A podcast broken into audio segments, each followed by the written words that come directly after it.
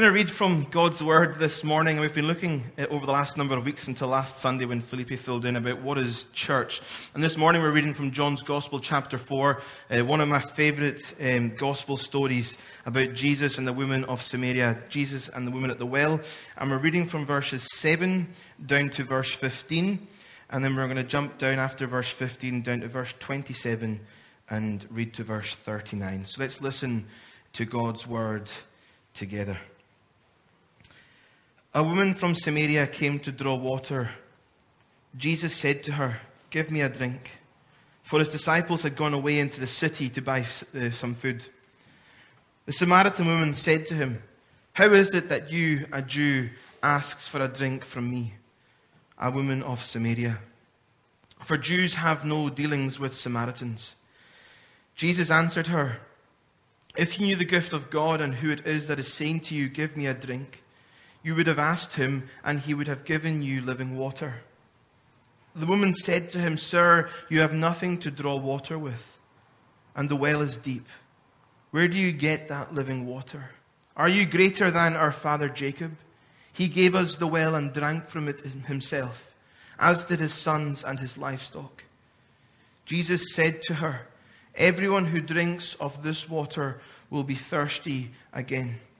But whoever drinks of the water that I will give him will never be thirsty again. The water that I will give him will become in him a spring of water welling up to eternal life. The woman said to him, Sir, give me this water, so that I will not be thirsty or have to come here to draw water. And we'll jump down to verse 27. Just then his disciples came back. They marveled that he was talking with a woman. But no one said, What do you seek, or why are you talking with her? So the woman left her water jar and went away into the town and said to the people, Come see a man who told me all that I ever did. Can this be the Christ? They went out of the town and were coming to him. Meanwhile, the disciples were urging him, saying, Rabbi, eat. But he said to them, I have food to eat that you do not know about. So the disciples said to one another, Has anyone brought him something to eat? Jesus said to them, My food is to do the will of him who sent me and to accomplish his work. Do you not say, There are yet four months, then comes the harvest? Look, I tell you, lift up your eyes and see that the fields are white for harvest. Already the one who reaps is receiving wages and gathering fruit for eternal life, so that the sower and reaper may rejoice together. For here the saying holds true one sows and another reaps. I sent you to reap that for which you did not labor. Others have labored, and you have entered into their labor. Many Samaritans from that town believed him because of the woman's testimony. He told me all that I ever did. Amen. May God bless the reading of his holy word to us. This morning we're thinking about being witnesses for Christ. I read a quote from John Piper a few weeks ago. Um, uh, we, we were thinking about how the church is meant to be a house of prayer and of worship. And I said in that sermon that the number one priority of the church is worship. That is our number one priority worship. It's why we've been made, it's why we've been created. It's man's chief end is to glorify God and to enjoy Him forever. And John Piper says that worship is our main priority. That's why we've been made. But mission exists because there are places where worship doesn't. Mission exists because there are places where worship doesn't where we look around us and, and, and, the people that we see and the community that we live in and the, the, areas that we go for work, where we see that there is no worship of the Lord happening, it, it, we should be compelled to do mission then. We should be compelled to tell people about the good news of Jesus Christ so that they come to know him and they come to love him and be transformed by him and worship him. Worship is our one, number one priority, and mission exists because there are areas where worship doesn't. So Jesus is sitting by a well. He's sitting by a well, and it's the sixth hour, which is around about noon, around about midday. And Jesus is wearied and he sits down. And as he does, we read off a woman who comes near to him uh, to draw water from the well that he is sitting at this woman from Samaria who came to draw water from this well. Now, a well or a spring in ancient times was known as a place of encounter. It was known as a place where you could meet with people. And actually, it's important that we hold on to that because we're going to see some details about this woman that we see that she's avoiding contact, she's avoiding encounter. She doesn't want to be around people or near people. And I love that Jesus meets this woman at a well. He goes there, yes, because he's tired, but because this woman was meant to meet him. She was meant to encounter Jesus. That's what I love about Jesus, that He comes to where we are. He meets us where we are. He comes to encounter us. And in that encounter, we are transformed by His transformative love. As Psalm 40 says, and I, and I love it, it talks about how we're in that bog, in that mighty pit, and how we're lifted out. We can't lift ourselves out of that pit. But when we encounter Jesus, he lifts us out of that bog. He comes to the pits that we are in. And he goes to this well to encounter this woman, and more importantly, so this woman can encounter him. Now, it doesn't sound like much to us, this encounter. It doesn't sound like anything that you would record in the Sunday Mail in 1993. But this was a big thing that was taking place here for two reasons. One, she was a woman, and two, she was a Samaritan. It was bad enough to be a woman, but she was a Samaritan woman. Jews didn't speak to Samaritans, they couldn't stand them. And Jewish men would avoid speaking to women in public even their own wives. They wouldn't address them, they wouldn't have conversation with them in public. They were to be silent. But I love what we see about Jesus here that he goes against the customary traditions and he breaks the silence and he breaks that barrier down and he speaks to this Samaritan woman. Give me a drink.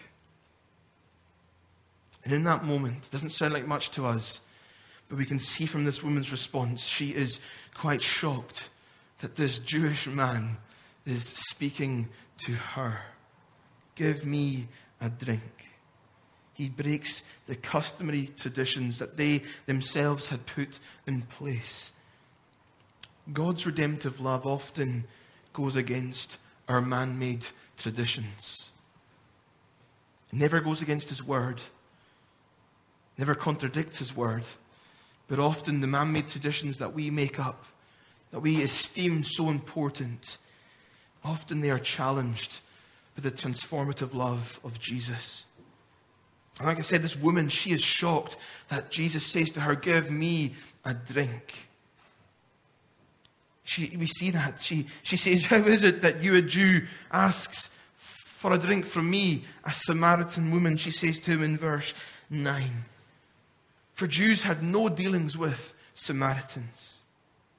This woman is so shocked that Jesus has said those four words to her Give me a drink. Isn't it sad to think that our man made traditions and our self imposed regulations can hinder people from experiencing the grace of Jesus Christ? I saw this time and time again in Lewis growing up where there was this unwritten rule that you had to wear a suit to go to church. There's nothing wrong with wearing a suit going to church, but you don't need to wear a suit to go to church. And I had friends and I knew people that I'd meet when I was doing evangelism in the street. The first thing they would say when you'd invite them to go to church is, But I don't have a suit. And, that was the barrier for them a totally self imposed regulation that isn't found anywhere in Scripture, that we have taken as a cultural norm and elevated it to an expectation that was now in Lewis when I was younger, hindering people from coming to church because they didn't feel like they could dress smart enough. They didn't feel like they could fit in in the way they looked. They, they, they knew that if they didn't have a suit, they, they couldn't come. Let us never let our preferences or our traditions become barriers to God's grace for people in our community. But let this place be a place of encounter. This is the well of our parish. You are the well of our parish. And when people meet you, would they encounter the risen Lord in who you are? And Jesus in verse 10, he cuts straight to the point. He doesn't start engaging in this Jew Samaritan cultural stuff. He cuts straight to the point, like a hot knife going through butter. Verse 10 If you knew the gift of God and who it is that is saying to you, Give me a drink, you would have asked him, and he would have given you the living water. Jesus cuts right through their cultural traditions and their cultural disputes that had now sadly formed practical outworkings. This is the danger with harbored grudges. They start as a heart posture, but before we know it, there are genuine physical barriers that we put up that stop people from coming near us or stop us going near other people. And heart postures, if they're not corrected, can often end up erupting into practical ways that we are so evidently seeing. Things like, I wouldn't serve on this team because that person's there. I wouldn't do that because of them. I wouldn't go near them because of X, Y, and Z. And there's already things that we know of in our city that we see massive divides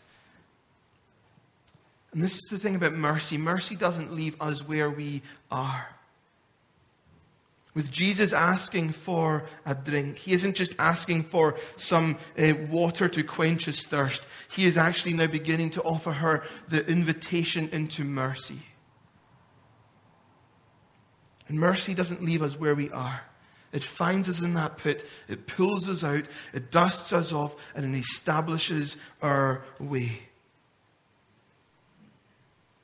And Jesus, when he asks for a drink of water, he's continuing this theme of water symbolism that we see within John's gospel. We've seen it a number of times already at the wedding at Cana, where Jesus turns the water into wine, where, where he speaks to Nicodemus and he tells Nicodemus that he needs to be born of water and of spirit.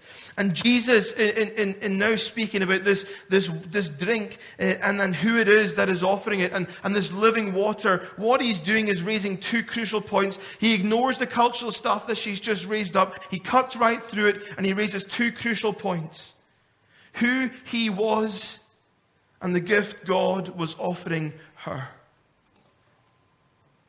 In Jeremiah, we read these words My people have committed two sins. They have forsaken me, the spring of living water. Don't miss what Jesus is saying here. He isn't just asking for a drink or offering her some sort of um, really good prime H2O. Jesus is saying here again, it's God who's speaking to you. He's claiming to be God Himself again. Time and time again in the Old Testament, we see this metaphor of water being used to show the cleaning that would come for God's people, the transforming power and life that it will give. And in that moment, what Jesus is offering her is the satisfying eternal life that only Jesus, the Messiah, the Christ, the Savior of the world, could alone provide. But she doesn't get it. She doesn't get it. And, and, and you know what? Most of us don't at the beginning. And what I love about God's grace is that He's gracious in His grace. He's gracious in His grace. That actually, there's so many times that we hear something and, and, we miss it, we miss it, we miss it, we miss it. But God, in His mercy and His grace, He keeps saying it to us. He keeps offering us this gift of life, this living water. He could have just finished the conversation there. Right, this woman's not getting it. I'll move on to my next person. But that's not what Jesus does here. Even in his grace, he's being gracious towards her. He takes the conversation in a different road so that she could understand what he is trying to say to her. And we see that she doesn't get it. Sir, verse 11 says, You have nothing to draw water with, and the well is deep. Where do you get that living water? Are you greater than our father Jacob? He gave us this well and drank from it himself, as did his sons and his livestock. Then Jesus said to her, Everyone who drinks of this water will be thirsty again. But whoever drinks of the water that I will give him will never be thirsty again. The water that I will give him will become in him a living spring, a, spring of water welling up to eternal life. I'm not talking about the water in the well, Jesus says. That water will leave you thirsty again. I'm talking about what I alone can give to you. And when we come to know Him, when we become to, to know Jesus more and more, one of the things that happens is we begin to learn about ourselves more and more as well. As we approach Him, the light of the world, often what happens is the parts in our life that don't mirror up, that don't marry up with who He is, that He begins to shine His light upon them. And that's exactly where we see this conversation go in, in the verses 16 through to verse 26, where he speaks to her about the shame that she is living in. And in Jesus revealing who he was, what happens is this woman's eyes begin to open up and see actually who she was in light of him. Her sins are exposed to her. And she realizes her need for grace that is only found in Jesus. And this morning, God has been gracious in His grace again. There's some of us here watching online, or maybe even here in person, who've still not drank of the life giving water that Jesus alone can give. I ask you this question what will it take? What will it take? What's holding you back from taking this life giving water that Jesus offers that will spring up to a well of eternal life within us? What will it take? Surely, after all we've been through, when death has been so close to our doorsteps as we've traveled through a pandemic, surely we're seeing how precious life is. What will it take for you to ask Him in to receive the gift of life that He alone can give? But maybe some of us think that actually we're not good enough. Or maybe there's shame in our life. Well, that's exactly where this woman was at. That's exactly where her story was. We read that she came at about noon and I, and I told you that wells were places of encounter. Two things there that we are so important that we don't miss about this woman. Normally, women would go to the wells morning or later afternoon or evening. You don't go in the middle of the day at one of the hottest parts of the day. And it's meant to be a community thing. You would go with people. It was just part of what you do. You would meet folk there, and it'd be a place of encounter. But this woman goes alone and goes at a time when she knows that there's going to be no one else there. She didn't want to be around other people. And this was due, we see in the verses 16 to verse 26, because of her public shame, the shame that she was living in that she had had five husbands and now she's living with someone who wasn't her husband. And Jesus doesn't look past the shame. He doesn't look past it. He doesn't ignore it. He doesn't brush it under a carpet. But he wants to deal with it. Not to cause this woman any pain, but that she could be transformed by the renewing of his love. We, love, we live in a society and in a culture that just looks to omit or cancel things, just ignore things, sweep things. But actually, the gospel of Jesus Christ looks to restore. If there's painful parts in your life this morning, please stop burying them, but lay them at the feet of Jesus, even if they're shameful. In His love, in His grace, and His mercy, He wants to restore you. There's a beautiful verse that talks about how the Lord will restore the year of the, of the locusts, the years the locusts have stolen. Maybe that's the season you need to enter into as a year of restoration, where actually we begin to deal with some of the really difficult things in our lives and be transformed by the love of Jesus. Mercy isn't about God ignoring our wrongs, our shame, or our mistakes. It's God knowing full well who we are, what we've done, and still loving us in spite of them. He offers her the spring of, of water welling up to eternal life. And this is a vivid metaphor of the endowment of the Holy Spirit that we receive when we ask Jesus into our hearts. And this welling up, um, it, it, kind of gives this vivid image of, of to jump up. That's what, uh, really what the, the, the original language is saying is that this living water is going to jump up within you.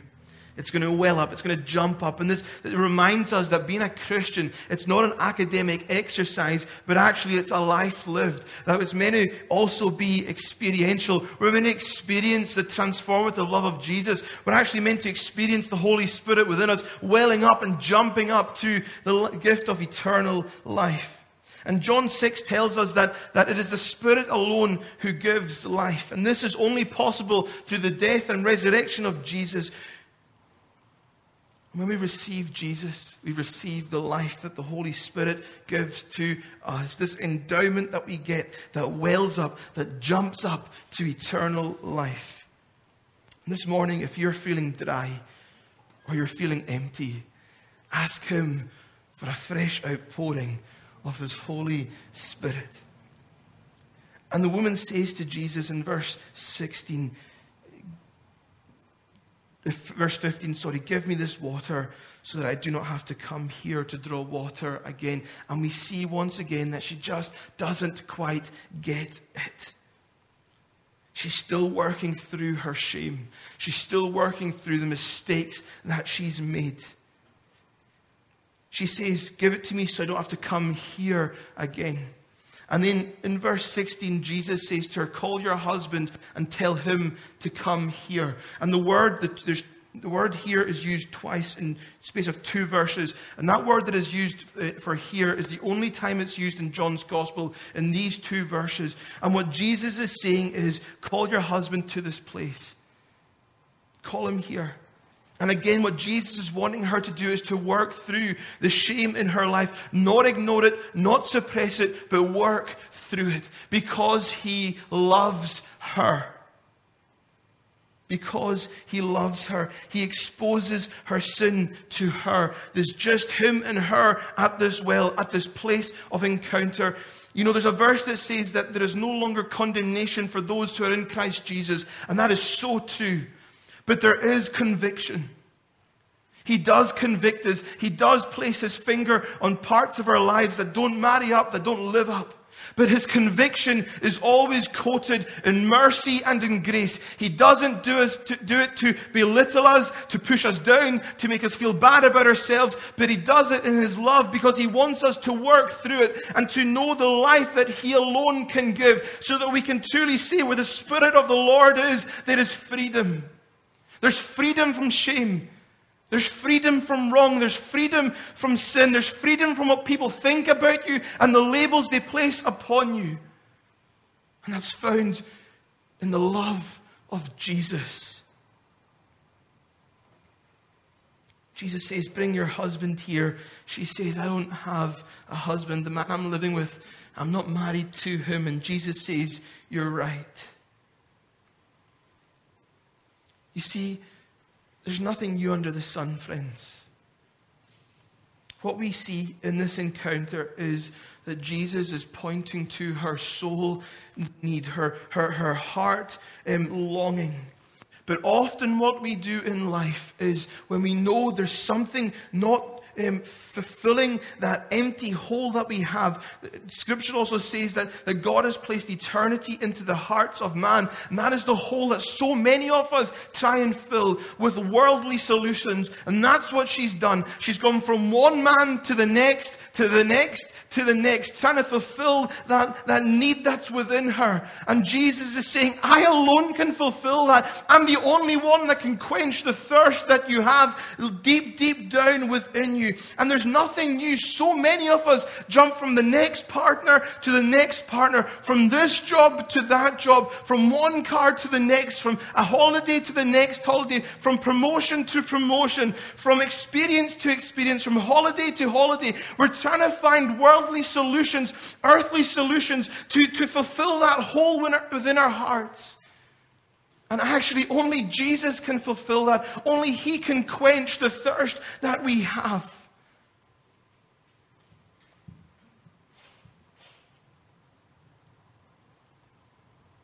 And then we see two responses to this conversation in verses 27 down to verse 39. And I want to look at two of the responses very, very briefly this morning. In verse 27, we read that just then the disciples came back. They marveled that he was speaking with a woman. But none of them had the confidence to challenge Jesus. Isn't that interesting? That's so often the, the grudges and the, the, the, the, traditional things that we ourselves have made up, that we don't really often express them, that we just think them. How dare he speak to a woman? Most Jewish men thought it was a waste of time for a rabbi to be seen speaking with a woman. And again, we see something of the heart of Jesus Christ. He longs and he loves to meet with those who are on the outside and the outskirts of society the least, the last, and the lost. Jesus' heart, again, we see we, towards this woman who, who, who has this, this terrible reputation. But the gospel isn't limited. Thanks be to God. The gospel isn't limited by our past, by our gender, or where we are. We need to be reminded that God has placed eternity in the hearts of people, not just those who look like us, not just those who talk like us, not just those that behave like us. And we cannot say, if we want to be witnesses for Christ, we cannot say to people, come as you are, but change into the mold of how we do church. We, can, we can't say that. That's not the gospel. We say, come as you are and be transformed by the love of Jesus. The gospel stretches across our boundaries that we have put up socially. This doesn't give us an excuse, and it's important we hear this. This doesn't give us an excuse to continue to live in sin because we see that Jesus looks to deal with the shame within her and actually bring her past that, bring her into the life that we see through God's word. And in, in, God's transformative love, He wants to uh, make us into the image of His Son. But He goes to where we are, He meets us where we are in His grace. And these disciples, they're so unhappy with Jesus. They're so angry. They, they marvel. They're like dumbstruck. Why in the world is Jesus speaking with a woman? But also a Samaritan woman. And we see in verse 31 just how hypocritical these men were. Meanwhile, the disciples were urging him, saying, Rabbi, eat food. This food that they'd just gone into Samaria to buy obviously having to speak to some Samaritans to get it. Eat something. And in saying that, what they are saying is come out of this situation, get away from that woman. Because they knew that there was, there was uh, things that Jesus would have to do. He'd have to do like uh, washes and all that kind of stuff to be able to eat food, being a Jew. Come away, come out of that situation. Get away from that woman, they are saying. Ignore her. Come and focus on us. But also, they demote Jesus. Look at the title they give him Rabbi. Rabbi. We see one of the groups call Jesus Rabbi, the men that journeyed with him that should have known him. They demote Jesus, but then we see this woman in verse 29 who has experienced the transformative love of Jesus and she calls him the Christ. The disciples, they could see the Samaritans coming and they wanted to get out of there. Come on, Jesus, let's go. There's Samaritans coming. We don't want to be caught in this situation. We don't like them. We don't do life with them. What we see in this gospel story is John beautifully inter, uh, intertwining these two stories that run parallel, these two experiences, these two responses to the grace that Jesus offers. One of the, the responses is from the disciples who are so angry and so confused that Jesus would even go near a woman, but let alone a woman, a Samaritan woman who was living in shame. But then we see this woman who meets Jesus at the well and what's her response? She leaves and she says to the people that she's been avoiding all her life, Come see a man. Come see a man who told me all that I ever did. Her heart had been touched. And she goes and she tells these people that she's been avoiding like the plague because of her shame come and see him. Come and meet him. He's, he knows everything I've ever done. This is, can this be the Christ? She hadn't even been to Bible college. She hadn't even been to a church service. And we see the passion that was bubbling up within her, this well that was springing, jumping up in the life that she had received through the transformative love of Jesus Christ. Friends, this takes more than a minister. I need you. I, I need your help. This takes more than a minister. But it's greater than that. This is God's calling on your life. Go to the highways and the byways and tell people about the transformative love of Jesus Christ. That even if they're living in shame, even if they're living in sin, that there's a man who knows all about them and still loves them and still went to the cross of Calvary for them. Our focus cannot just be on us. I know that this last year and so has been so hard for us. Thanks be to God we've had Jesus.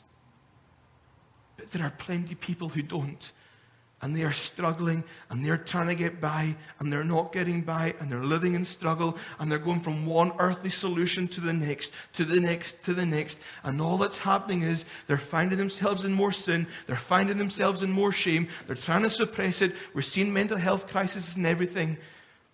And friends, we have the answer. His name is Jesus. And we are to be his witnesses, we are to be his ambassadors. A church that doesn't do mission is not the church. The church is not in decline because Christianity isn't relevant anymore. Not because the gospel stopped working, but because we've stopped doing what this woman did. Come and see. Come and hear. Come and experience. Jesus says to his disciples, just in closing, the fields are white unto harvest. There are people out there waiting. They are waiting. And we read in this gospel story that it's because of this woman's testimony that they believe in Jesus. And they come to the place in verse 42 where this is indeed the Savior of the world. Sandy Hills Parish is waiting for your testimony about the transformative love of Jesus Christ in your life and in mine.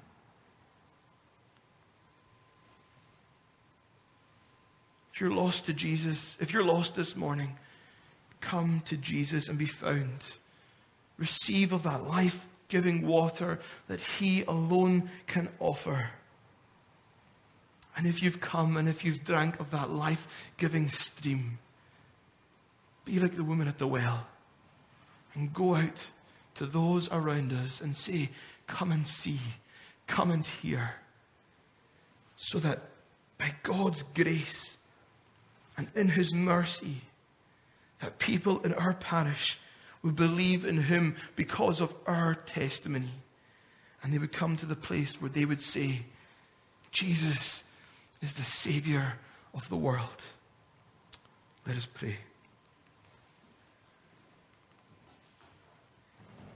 God, we thank you for your grace. We thank you that you are gracious in your grace. Lord, I pray for anyone this morning that is sitting here with a sense of shame in their life. Jesus, would you bind up the brokenhearted, we pray.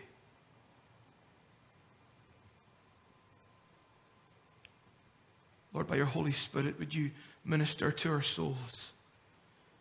If we're living in shame, would we know that you love us and that you want to transform us and see us restored?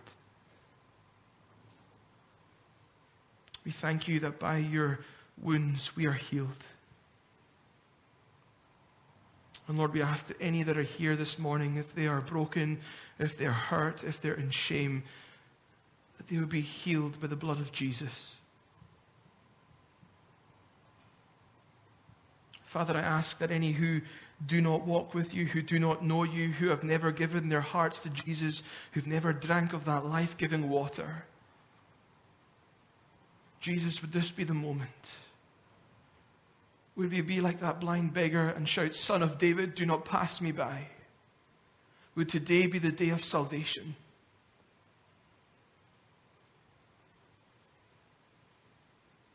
Jesus, would you convict us of our sins?